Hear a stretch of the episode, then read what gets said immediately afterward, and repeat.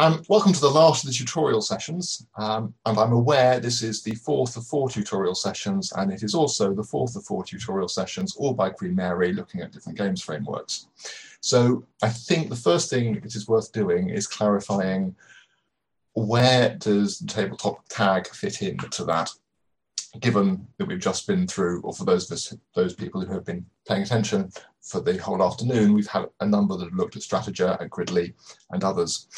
So the purpose of the tag is to, it, it's a rather wide set of games. We're interested in any modern board game. This is basically any board game that is commercially released over the last 20 years, which is a, a very wide range because you, you have perfect information deterministic games, you have card games, you have games with a board, you have games which are about bluffing.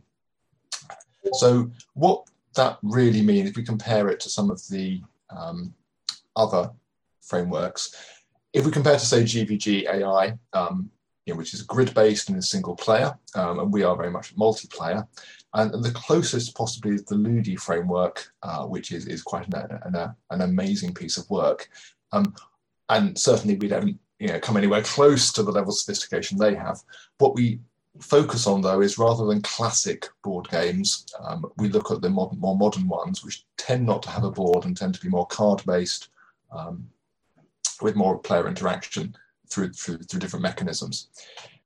In particular, I think about about three quarters or so of the Ludii games are two player only, whereas the games we're looking at are inherently often three, four, up to eight or even 10 players. And then versus Stratega or Griddly, we are, they, they focus much more on the grid based games uh, with real-time strategy and Stratega in particular. And obviously we are not, we do, a lot of our games don't have boards. They are, they don't have anything quite like that clear um, grid-based structure. So because of the wide range of games that we're trying to cover, what that does mean is that we don't have any nice, neat YAML config for a game, as we've seen earlier this afternoon implementing a new game, unfortunately, or fortunately, depending on your perspective, does involve writing Java code. So there will be quite a lot of Java code as we go through today. The other thing I will say quite upfront is the GUI is not exactly state of the art, it's Java. Uh, it's really there as at, at, its best, it gets to the barely functional level, uh, which we will show um, later. Um, and then also, we are not at the moment, there's nothing in the framework that really supports reinforcement learning approaches, although that's certainly something I know some people have expressed an interest in. It focuses much more on implementing forward models for these sorts of games, for planning um, algorithms such as Monte Carlo tree search or rolling horizon evolutionary methods. So what I would like to do um, is you'll notice we've just got two slides here. The objectives of this tutorial really are to try and introduce and break down any barriers to people trying to play with the tabletop games framework. As we're aware, there's a bit of a barrier because it's not just pure config. We have also taken the opportunity to try and improve our documentation and we'll be launching a new website shortly after this. So this is the first test of this. Uh, so what I would like to do is let me just put that website link into the Discord chat channel.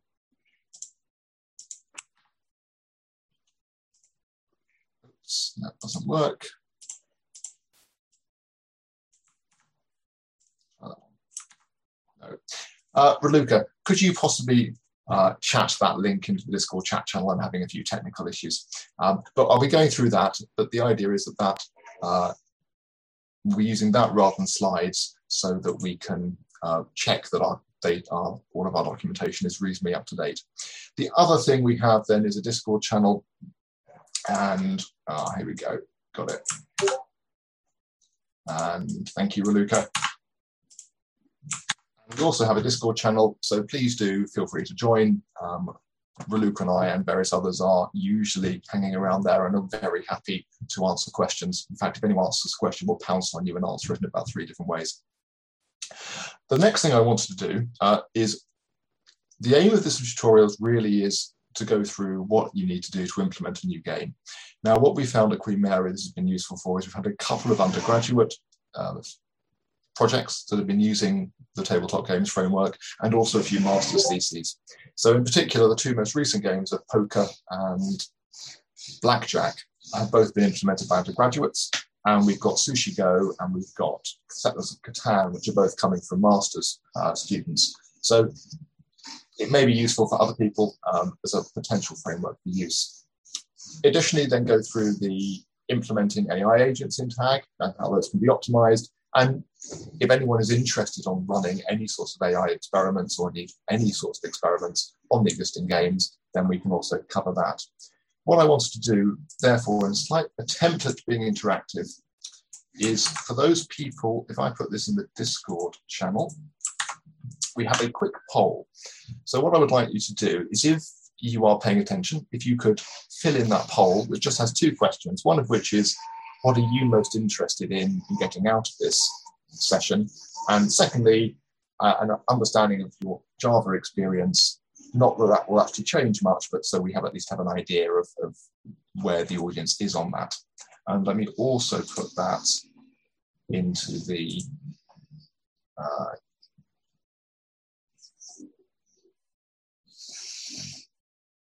chat channel. Hold on, there we go. Oh, thank you, Renuk. I've already done. Thanks, Mike. Um, yeah, this is a, this is the only poll. So uh, uh, if everyone, I'll give you a couple of minutes to fill that in. Um, while people are filling that in, what I will do is take a risk and actually run the, the one of the main front ends just to show you how amazingly state of the art our GUI isn't. So this is also, if you want to follow along at home, this is the executable or the zip file which contains the executable that I put in the Discord channel about 10 minutes ago. Here we go. Yeah, isn't that amazing? Now, let us run, just say, for example, dots and boxes. Let's just stick as two players and make one of them a human GUI player. So we can play that. Now, in this case, dots and boxes is a game where you click on two dots whoops, and join them with a line, and then our random opponent does something else. I can then do another one. You can see in the top right, we've got just the history of all the actions being played. And unsurprisingly, the random player is not doing very well. And then when I oops, fill a box, that gives me a point. So you can see my player score has now gone up to one, and because I've got a point, it's my turn to play another edge. So that's one example. Um, and this is one of the games I want to use as a case study to go through in the code, just to clarify how this is, is set up. Um, but before we do that, let's just go and have a check on see how many people have filled in that survey. Hopefully this is visible. We have 11 people who answered it. Excellent. Um, and no one wants to have a quiet sleep, which is very encouraging. Um, okay, so it's a pretty even split, and excellent. We do have some super ninja Java gurus on the call. Uh, on, so if you spot any errors in the code, um, please don't state it publicly, but private message me and we'll get them fixed. Good. Let me just check anyone else. Nah, right. So what that also means is if we've, if we've got an audience of um, you know, 10 to 11 people, then please do feel free just to chat. And, and I'm very happy to divert into any, any interesting cul-de-sac that you're interested in. So if we go back to this GUI, so that is example of dots and boxes. And there's three games I want to run through because they show different areas Another one is, where are we? Um, Love Letter. And let us make that a three player game. And let's take a risk and put Monte Carlo Tree Search Agent in. And uh, let's, let's leave it at the defaults before something goes badly wrong. And if we play, so this is a, a slightly more sophisticated um, GUI. And Love Letter you always have one card, and on your turn, the first thing you do is draw a card. And you can see we now have two cards.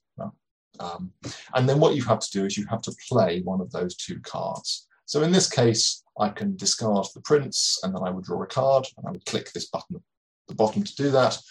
Or this other there we go, guard, um, there we go. Okay, well, let's just do that one. And draw a card. Ah, so this one, uh, because it's a guard, I have to click on another player and then I can guess what card they have. And I'll make something at random and the game proceeds. So I won't go any further, in, but the, the idea of the this, this GUI is very much more as a use aid in, in debugging more than anything else to make sure the games are working. Um, and then the final one that I want to run through as a case study is, there we go, Dominion. So and again, there we go, resize a bit to get the history window up. Here we have a hand of five cards uh, with an amazing graphical representation. And on your card, initially you will play actions on the cards in your hand. At the start of the game, you have none, so you just end the current phase. And then I have an option to buy a card. So I buy a card, um, and we can see it runs round, and the other players buy a moat and the village. Um, and then the second turn, I will play a smithy, buy a smithy, and then when it comes back to me, I now have a smithy in hand. So in the first phase, I now have an option of playing that card. And here on the left, we have a, hist a record of how many of these cards are available still to buy. Um, so let us, right. So I don't want to go through that in detail. This is just an indication of the, the, the quality of the GUI. Um, it is barely functional and it's mostly useful for um, debugging. So you can try that at home with the executable. The second thing I want to go through then is, I think, because we did have the majority of people how to implement a game. Now, if you look at the tabletop game site, um, we have a number of games currently implemented and a few more in progress. But on the wiki, this is where we hopefully have a reasonably good up-to-date set of information to get in. So we what I want to do is go through this and use this as a basis. So if we have creating a new game, and first steps is, there we go. Now, this diagram is reasonably key. So the blue, well, the grey blue bits are the bits that would need to be implemented. And the size of the box is a rough estimate of how much effort is involved. And the two important bits are your game state and your forward model. And often those are the only two, and actually the others can shrink down to be very small op classes. The game state is responsible for any, well, the clues in the name, any mutable state in the game. So uh, the state of any cards, the current score, um, anything that will change as the game proceeds. And then the forward model is responsible for the game's rules. So the general principle is that the game state is mutable, and the forward model has no state at all, but it is, it is applied to the game state to advance the game. So we have a, a there can be a rather grey area sometimes between the two, but having them as the two objects does help cut down some spaghetti. The actions are the third important thing, and that is also where the game logic needs to be coded. And then what will happen is the, the forward model will advance the game state, and usually it will advance the game state by picking an action and then applying the action to the game state, which would simply call a method on the action to implement, to, to execute the code. Now, if we, first time we go, so implement core classes, there is a, a detailed example here on a game called Foobar. The crucial bit, I suppose, so here we look at the, the forward model. There are three key methods that need to be implemented. Um, the, the, last two are actually valid, crucial in most games. So the first one is setup. So forward model simply sets up the state with how it should look at the start of the game. The second one is the next method, which applies an action to a state and then also applies any game rules, such as checking is the game over have I moved, have I changed the phase of the game? Have I moved from playing cards to drawing cards, for example? And also it then moves to the next player uh, where that's required. The game state has really, you know, most of the game state is going to be entirely game specific. The, the one crucial method is the copy method, which we'll go into in a little bit more detail later, which because a lot of this is on a planning basis, we always need to be able to do a deep copy of a game state so that we can, say Monte Carlo tree search, we can take a copy at the root and then we can apply theoretical actions to that state to advance it to see where we would end up, but without changing anything in the original game state that we were provided with. So that copy method needs to make sure it does a deep copy of anything that is mutable in the game state. Apart from that, most of the rest is, is game specific, uh, which will be clear as we go through some examples.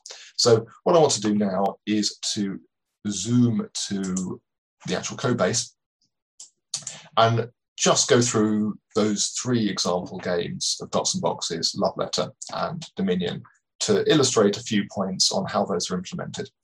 Um, actually, before I do that, there is one more thing that is worth emphasizing. On the wiki, there is a list of implemented games. And on that page, what we've done is oh, there's two missing, which are the two added of the last couple of weeks for poker and blackjack. And what this does is it shows all the games. If you're looking for a game that might provide a useful template for one that you want to implement. So this shows them in increasing order of complexity, roughly in terms of the lines of code.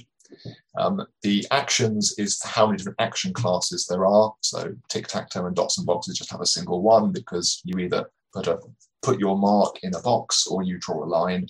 Whereas down to Dominion, there are 30 different you know, action classes. And then a few comments on the particular features of the game that might make it interesting or a useful model or template for one that you're looking at. Okay, so, um, and then in the code base, you can see that if we look at Dominion Love Letter, we all have a, a common structure, which is one that should be copied really. Uh, you've got your game state, you've got your forward model, and you have your turn order. Uh, forward model, game state, and turn order, and then, parameters. And um, the, the, game itself is pretty empty and has hardly any code, and actually isn't fully needed. So let's have a look first of all at that first example, which is dots and boxes as the simplest perfect information game. Uh, where there it is. So if we look at the game state first, um, what we'll see is that this sets up the edges and cells and maps how those map to each other so that we know where players can draw lines between two of them. And it includes then effectively the cells per player, which effectively is the score, of how many cells that player has completed. And that's it's not a huge, as you can see, apart from the, this um, Java um, boilerplate. Um, the copy method is very straightforward. This is a slightly special case because dots and boxes, once you've filled a box or once you've put an edge in, that can never be removed. So we can be slightly less careful about copying everything because once we have an edge or once we filled a cell, there is no possible action that can undo that. So we don't actually need to uh, do a full deep copy necessarily. Um, then if we look at the forward model that corresponds to that, so we have three crucial methods of the forward model. The setup, which set, I won't go through that, that sets up all of the, the links between the possible uh, edges. Then we have the next function, and this has three responsibilities. The first one, which is dealt with in a single line here, is simply to take the action and apply it to the state. And that logic is generally not in the forward model, but it is in the action itself, and then that will update the state directly. So that's responsibility one dealt with. The second responsibility, which is this section, is to check, has the game finished? which is actually far more lines of code, um, which simply checks have we now populated all the cells that can be um, populated. And then finally, the we determined whose go it is next. And generally speaking, that will default to the, de the default turn order, which is player one takes their move, then player two, then player three, and then back to player one, clockwise around the table. However, in dots and boxes, there's one special case, which is if the current player has just completed a cell, then you know they get to go again. So in that case, um, if we've just updated a cell, sorry, if the, the number of cells we've got is the same, we, we default, but if that's changed, it means we've just got a point, so we get another go. So we don't change who the current player is.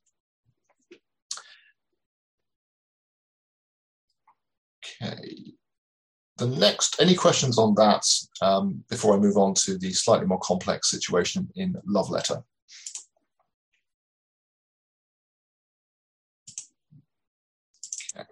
So in the Love Letter game state, there are two interesting things that are implemented here that because love letter first of all it now has two distinct phases. First of all you draw a card and then you uh, play one of your cards. So here we now implement a phase that we will will have the the main phase of playing but we'll have a draw phase when you draw a card. And that is something now the forward model will need to make sure it tracks and then secondly we have this we now you, you have partial information because some of the actions you can take in love letter mean you get to peek at another player's card. So you know what the actual value is of what would otherwise be a hidden card.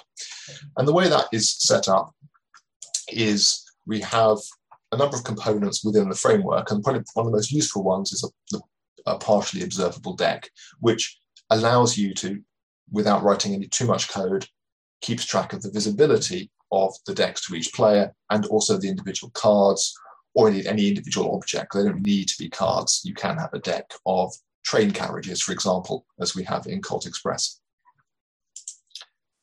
Um, so we, here we, we set up the various uh, piles of cards um, as decks, and then we have a couple of extra. Um, the, the key one, affection token, is actually the score, um, the number of affection tokens you have is your, your current score in Love Letter.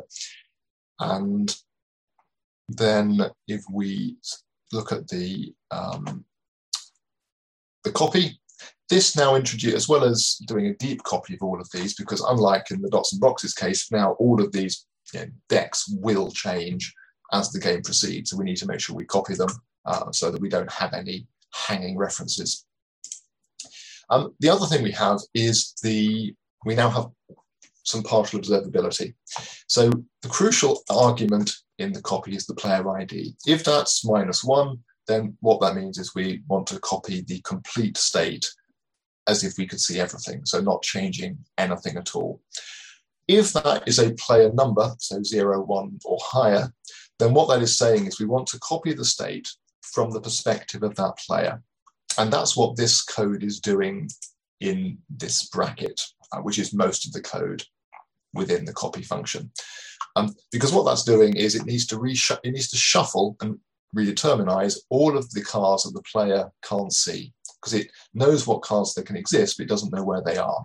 Uh, and the way that's done, without going through this in detail, is here we go. First of all, we put we take the draw pile and we add into the draw pile any card that we know is not visible to the player. And then once we've added all the unseen cards into the draw pile, we give it a shuffle, and then we draw cards from that back into all of the, places that we took those cards from. And that means that we've copied the state, but we've also reshuffled all of the data that the player can't see. Um, so that is probably one of the more the areas that introduces more complexity into the copy function. And that's it on the copy. If we look at the, the forward model, then we have let me see where were we? Ah, there's rather more code here a lot of helper functions to ensure that we um, here we go. So the setup is very straightforward. Um, well and then set up only any additional data here the um, um, there we go. And then the next is very similar that, that you know, we take the action and we execute it. And now we have to take account of the game phase as our second responsibility. And in which case, we, if we're in the draw phase, we move on to the main playing card phase.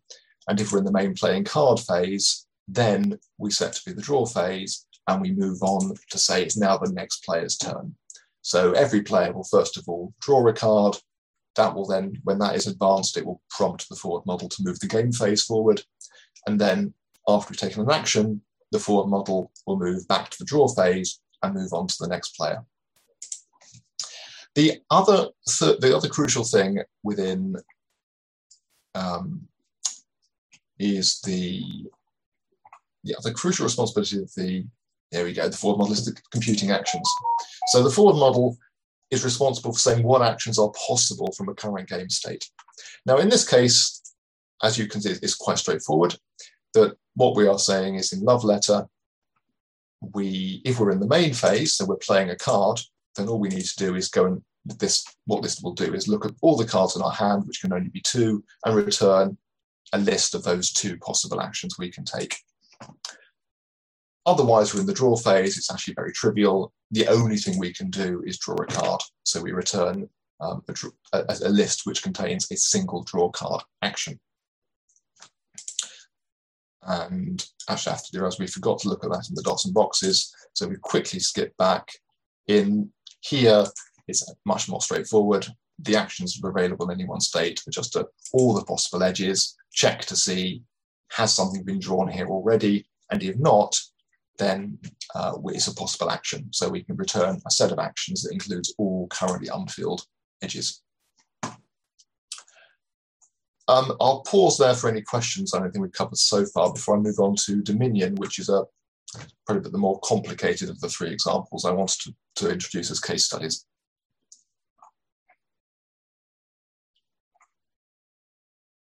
Okay. Now, Dominion game state is, again, we have two phases. We have a whole set of piles of cards which again we're using partially observable deck because there are certain situations where some cards in a deck are known to some players and not to others. The right, um, there's a whole load of stuff here. So obviously, a lot of these are just helper methods that the forward model or actions can call to update the state. Um, and just go to the copy function. There we go. Um, so again, this does something very similar, that if the player ID is minus one, then it does a simple global copy, and otherwise we need to shuffle everything in to a single, a single pile, shuffle it together, and then deal that back out to the possible places it could be so that we have a, a redeterminize the actual state of the game. Um, and then the forward model, again, next, very similar, we execute the action, and then here you can see that if we're in the play phase, we play cards, and in this case, it's slightly more complicated because a player can play a number of cards depending on how many actions they have, which we track in the game state as the actions they have left.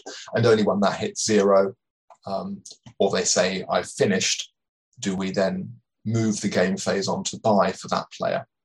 And then if we're in the buy phase, again, a player might have a number, of number of buys, one or more. So we need to make sure we don't move the, the end of turn until we've gone through all of those buys so that a player may have several actions on their turn before we move on to the, um, we call the end of turn on that player, which will um, then go through and do some housekeeping to clear up after the end of that player's turn, and then use the turn order to um, trigger moving to the next player. So that was a quick run through the three the, the crucial game state and forward model. Um, let me just go back to here we go.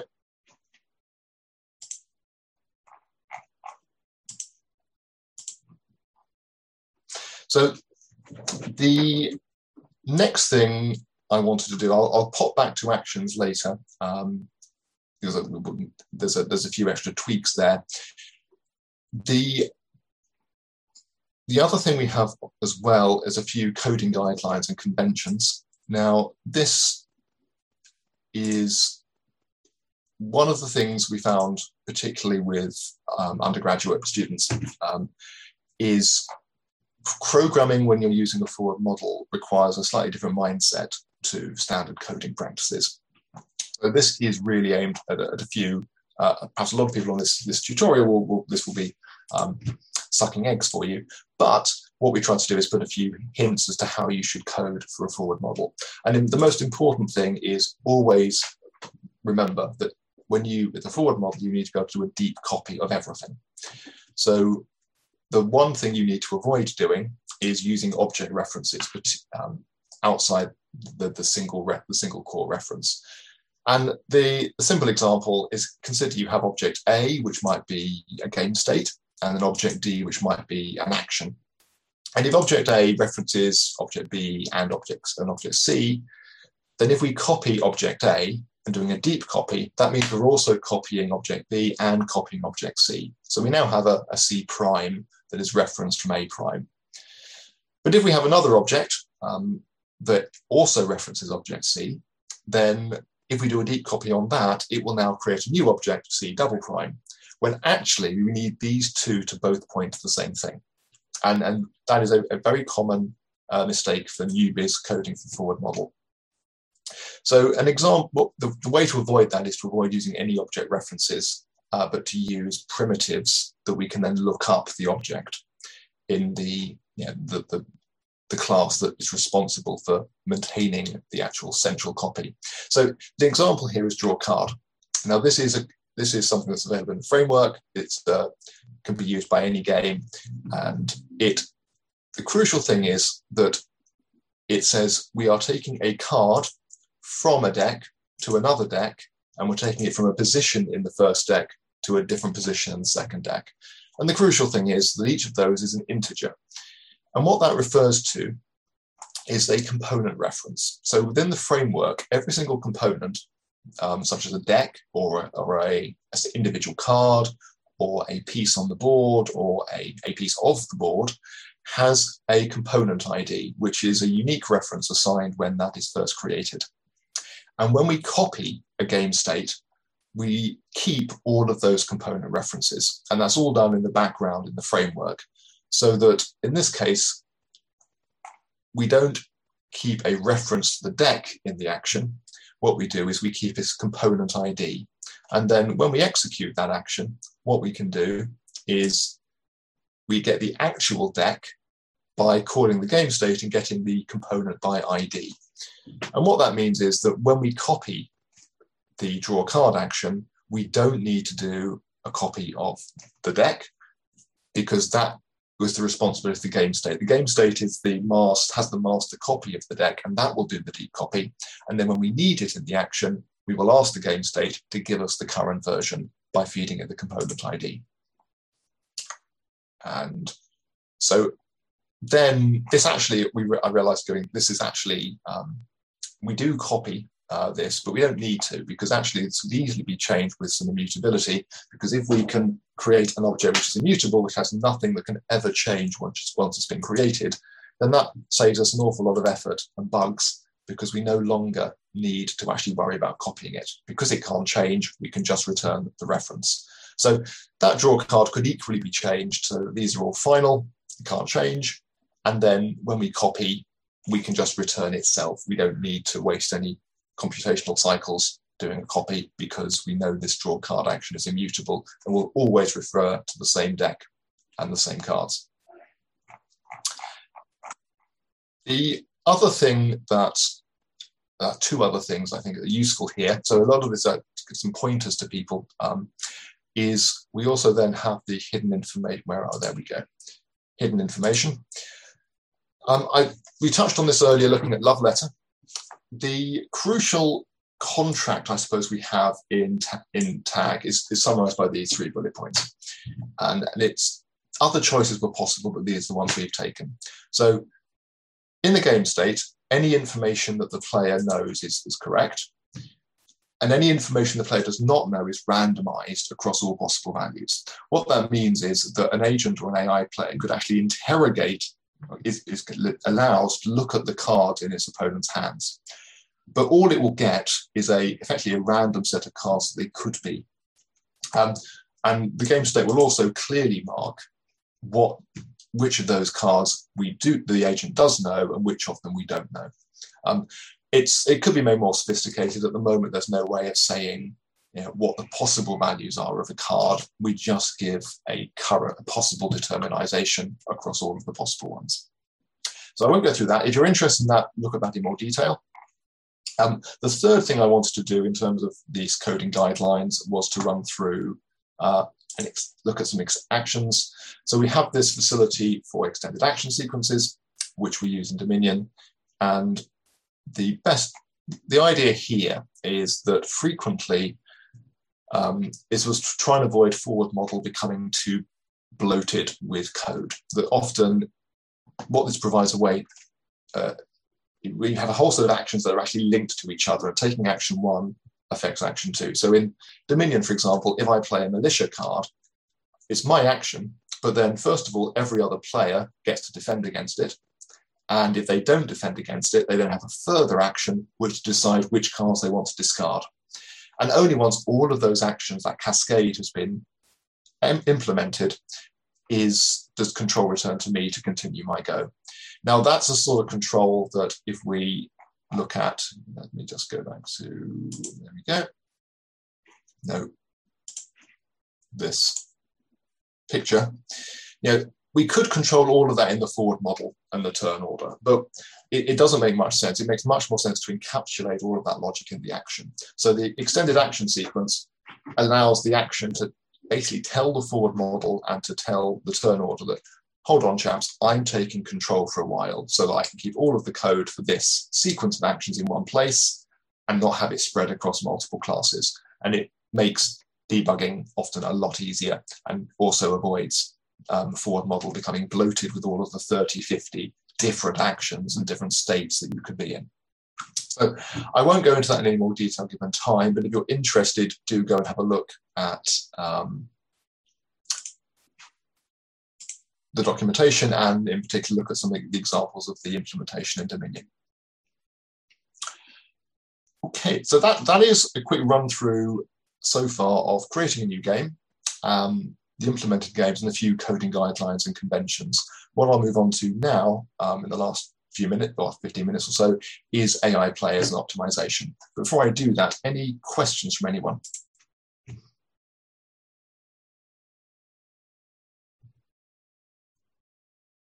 Okay. there are some questions in the chat. Ah, sorry, I have not seen those. Hold on, let me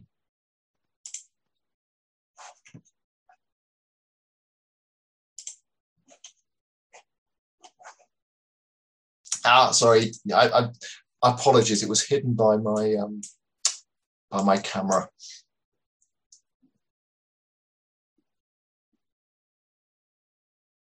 Ah, yes, Gianfranco. Perfect, perfectly timed question. Um, cool. Okay. Good. Thank you, Raluca. I think those were all answered. So I will now, if we look at creating an AI player, so the basics, this is there is some similarities here to what we were looking at in Stratega with Diego earlier. Um, there is a single method that a, a, player needs to implement, which is shown here for the, for the simplest player, which is the random player. And it's simply the get action.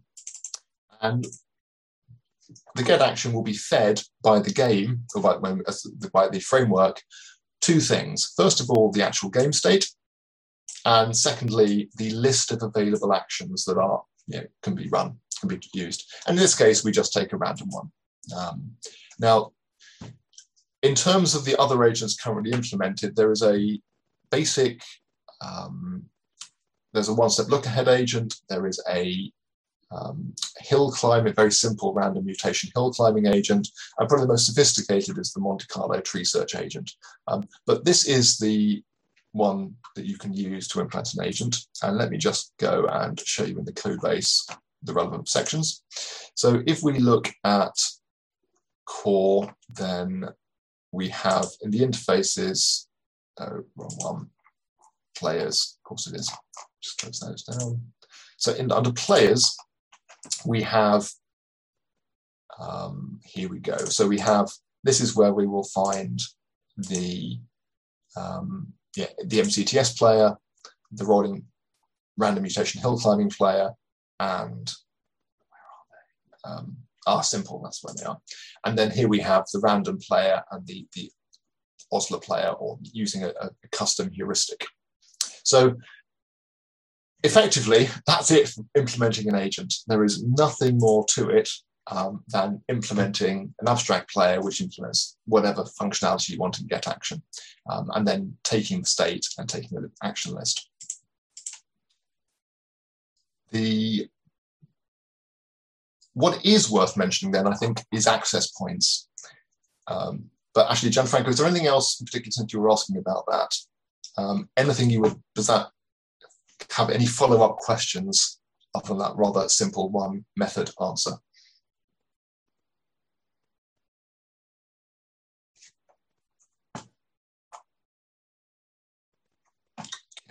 So what I'll, the thing that does lead on to, I think, neatly is running games. So we've looked at briefly the, the current front end, um, which is very rough and ready GUI, really for just checking things work and kicking the tires. Um, the other things we have, a, there's a round robin tournament approach, so you can set up several agents and then run them in a round robin against one game for any number of players.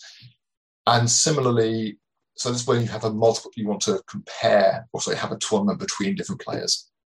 The other one is Game Report 2 um, for historical reasons. And this can be run for one game, for a list of specific games, or for every single game in the framework for every single player count if you want to. And this is used if you want to specify a particular agent and then get some interesting, get some data out about how is that performing or how are the games executing. At the moment, the default will provide you with a whole set of things like branching factor, proportion of hidden information, um, um, the average action space over the game. The two things I think are useful here are that when you're running around robin, there is a way that you can specify agents in JSON files that will then be automatically processed and instantiated by the framework. Uh, it's worth a quick look at that. That you know, some of them are quite simple. So here the random player, if you provide a class which is just uh, has a a zero argument constructor, then that will instantiate the agent and you're good to go. You can also um, make it slightly more sophisticated. So rather than just having a class which implements the abstract player, in this second example, this is a heuristic agent, um, but what we're doing is we're also specifying the, the heuristic to use. Um, so it's a one-step look ahead heuristic, but then it says for Colt Express, I want to use this specific heuristic using these values. And this will work in JSON as long as the class OSLA heuristic implements um, or extends rather tunable parameters. And in that case, you can then specify settings in JSON and then that can just be loaded up and you can compare those agents. And it's worth quickly looking at that um, for tunable parameters because it's actually very straightforward to set up. Um, if we quickly, actually, let's look at that exact example. Uh, if we look at Colt Express,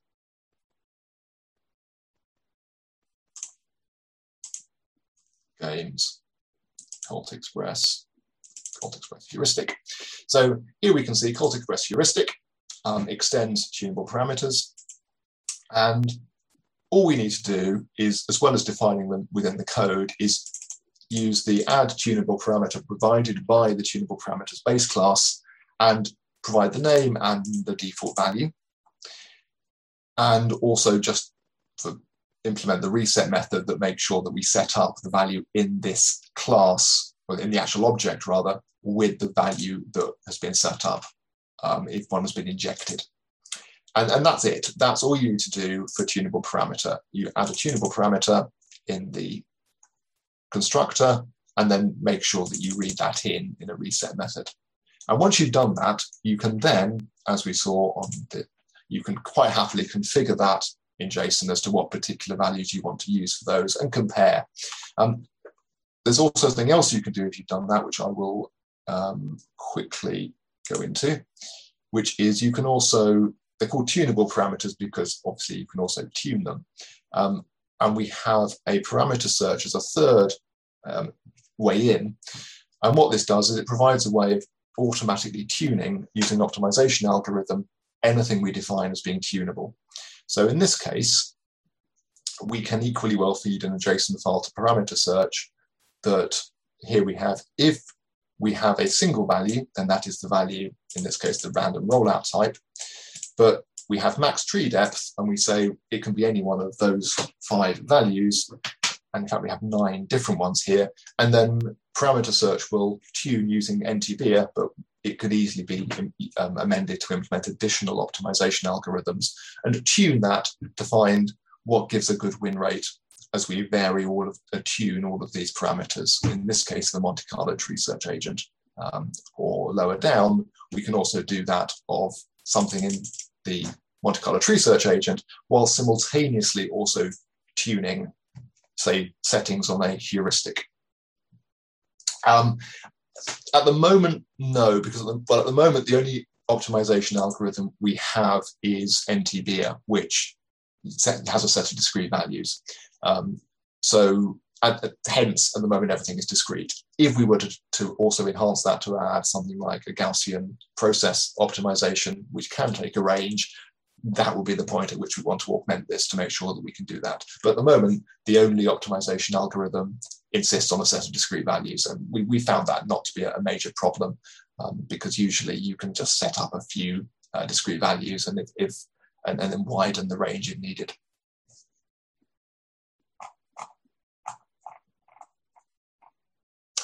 Okay, so that was optimizing a player. So I think where we were before I got distracted.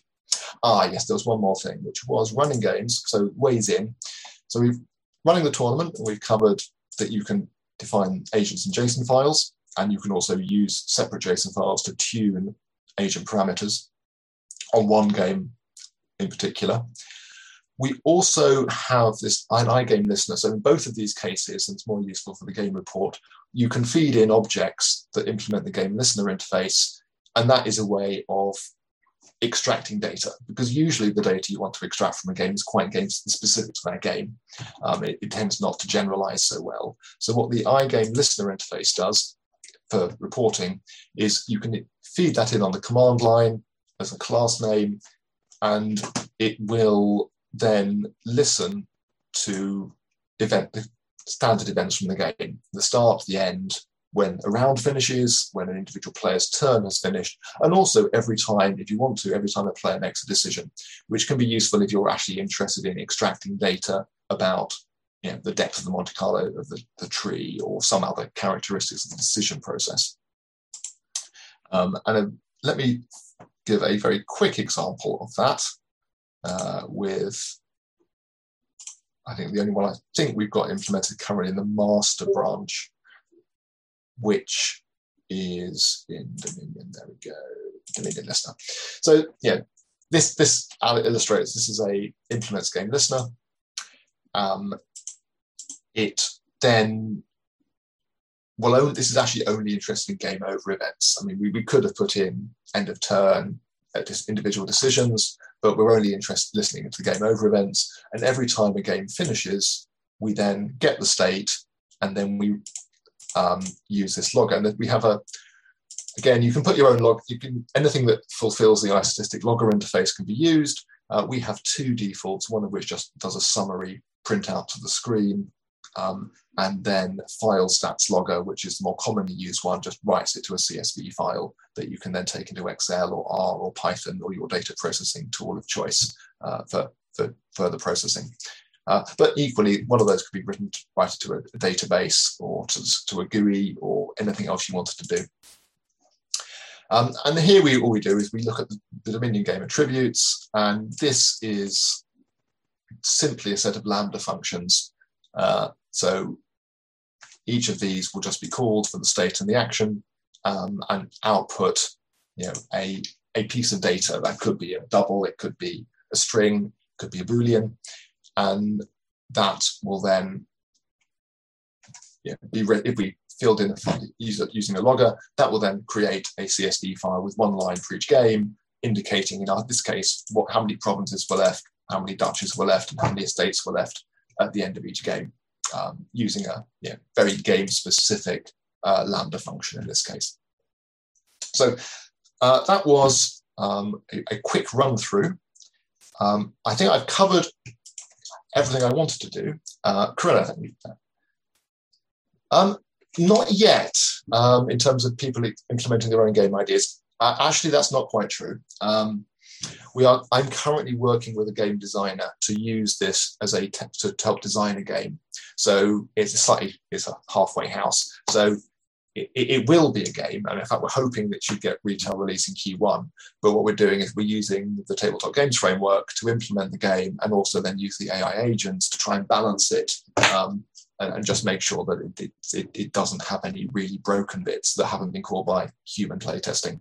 Um, but apart from that, uh, no, I think that there's a whole it would be very interesting and was interested to try to use any of this for PCG or um, or game generation. Uh, but at the moment, no, if you're interested, we'd love to help.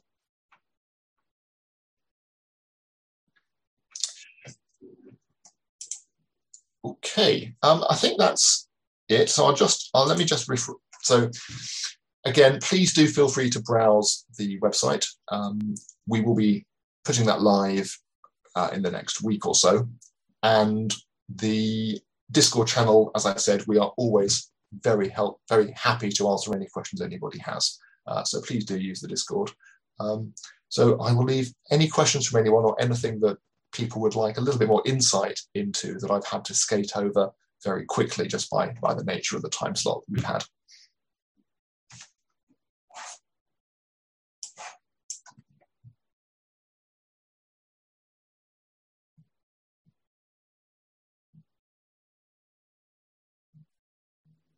Thanks, Gianfranco. Um, yes, it's a this is the work. I should give a shout out both to Raluca, who I think was one of the original ideas, and also Martin Balla, um, Alex Dockhorn, and uh, Raul Montoliu, who have all contributed games, as well as the undergraduate students and the master students who've helped. So thank you to everybody who has actually put a game in.